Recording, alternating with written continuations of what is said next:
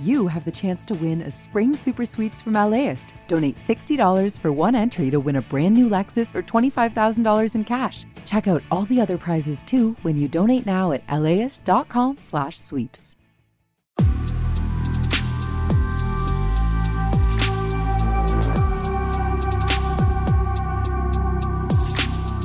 Hi, this is Larry Mantle, host of AirTalk on K P C C.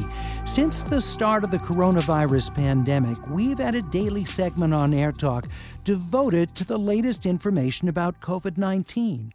As time's gone on, we've looked at vaccines and how the virus and pandemic have affected the lives of Southern Californians. That includes doctors, nurses, epidemiologists, and other medical professionals fighting the virus on the front lines. In each episode of this podcast, we'll speak with one of our experts on the rotating panel of AirTalk guests who are sharing their expertise with us daily. You can also listen anytime at laist dot com, K P C C dot org, or subscribe wherever you download podcasts. Joining us is Doctor Peter Chin-Hong, U C San Francisco Medical Center, where he's professor of medicine and specialist in infectious disease. Doctor Peter Chin-Hong, so good to have you with us again. We appreciate it. What do you think about uh, what should go into our decision-making on getting another booster? Well, Larry, uh, thanks for having me on. I think it's a graded risk. So the risk isn't monolithic between the ages of fifty and above. The older you are, the the best, better the benefit is going to be. And I'll explain what I mean. So I think that uh, with three doses, so one booster for the general population, we're seeing really uh, spectacular response uh, in the order of more than ninety percent uh, efficacy in preventing hospitalizations. However, we don't know how long that effect will last.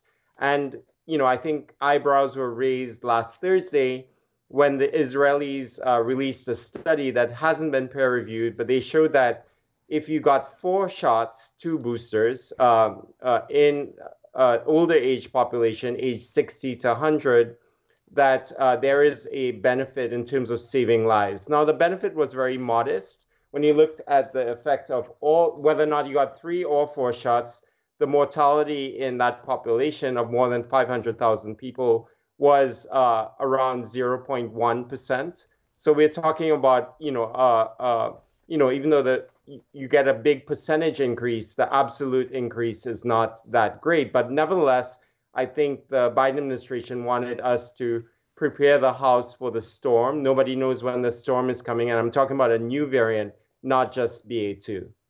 Well, and, and I think, you know, for some folks, the consideration is even knowing that uh, a single booster shot provides uh, continuing coverage against severe COVID and hospitalization, that um, a lot of us just don't want to get it at all if we can avoid it, or if we've had it before, don't want to get it a second time, uh, don't want to be out of commission, don't want to have to isolate for uh, the several days involved, um, see it as disruptive to life in a way that is even more so than getting the flu. And um, so I wonder if you can speak to that, because for me, that's sort of leading me to likely want to get a second booster sooner rather than later, because uh, even though I, d- I don't feel that I'm at high risk of hospitalization, I really don't want to get COVID. I've avoided it to this point and would like to continue that. Exactly. So that brings us to the second goalpost. So I think a lot of times we talk about severe disease, hospitalization, and death as the holy grail. But you're right, Larry. And I think for many people, not getting it, even though it may be mild uh, or asymptomatic, Um, me, will mean a big, uh, will have a big impact because, like you said, it will be disruptive if you even get infected. Um, you'll be taken out of the workforce. You'd have to stay home for at least five days. If you travel abroad, like uh, in a place where there's more COVID, like the U K or Europe right now, you'd be stuck potentially because you need a negative test to come back in. People are going to weddings. So I think, um, you know, there there's another reason to get the booster, which is to top off your antibodies, kind of like, you know, you're at a party and you're drinking that cocktail and you want uh, extra, uh, some more margarita mix in your cocktail, you're topping it off. And that's really the second reason for getting the booster shot, to prevent breakthrough infection, particularly with B A two coming around.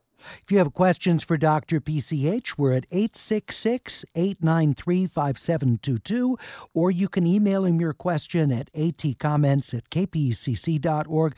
Please include your location and your first name. Doctor Chin-Hong, the other side of this, of course, is that um, you know, maybe people will want to time this, like the stock market, um, and wait until it appears there's going to be an increase in cases. Try to time it so you get, you know, two weeks ideally before we see, you know, uh, a, a, an increase in cases. So is is is that a sort of a justifiable strategy as well? Yes, it is. And, and and some people, for example, a lot of people got breakthrough infection ready with Omicron. Um, they'll have hybrid immunity. It acts almost like another shot.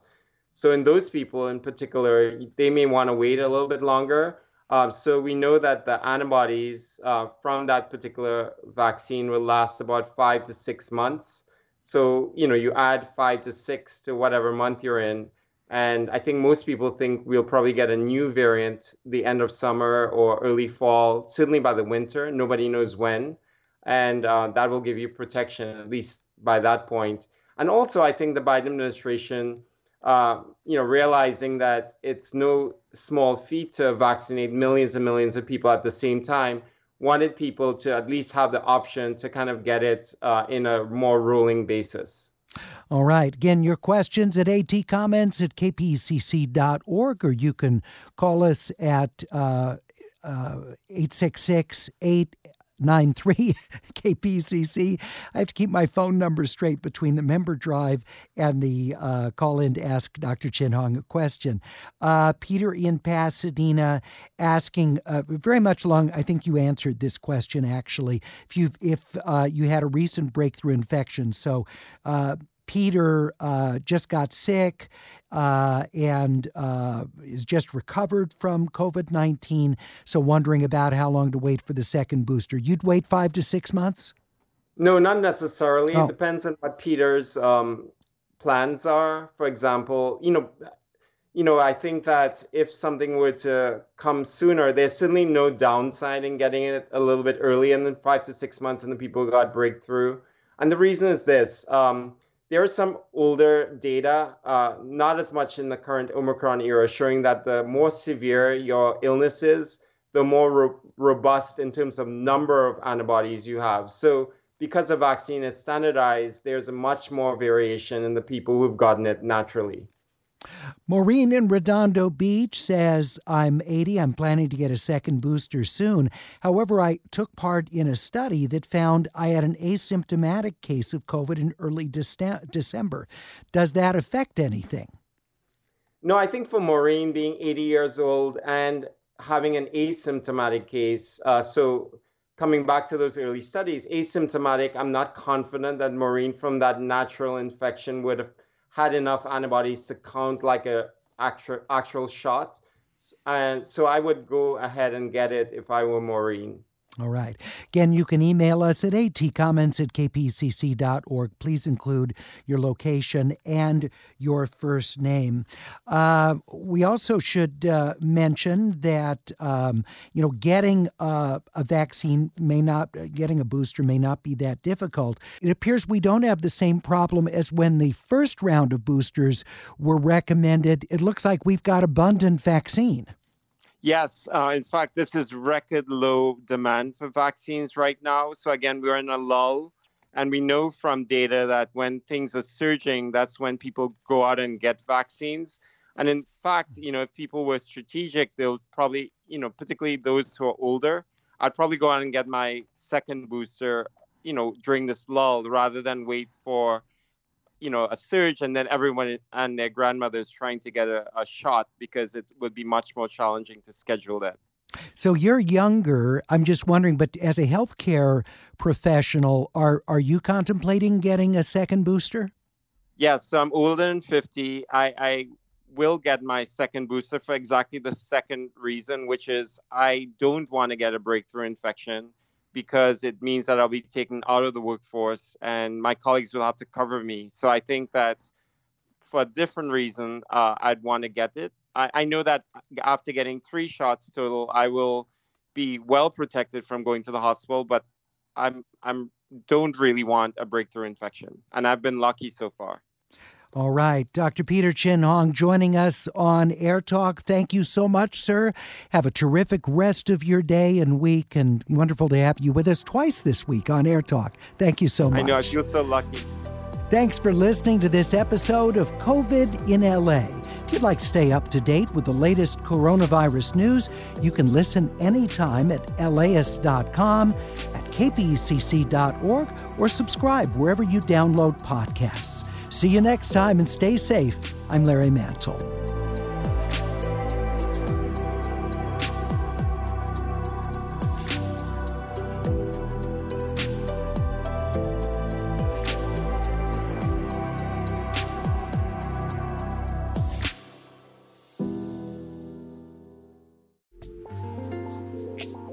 This program is made possible in part by the Corporation for Public Broadcasting, a private corporation funded by the American people.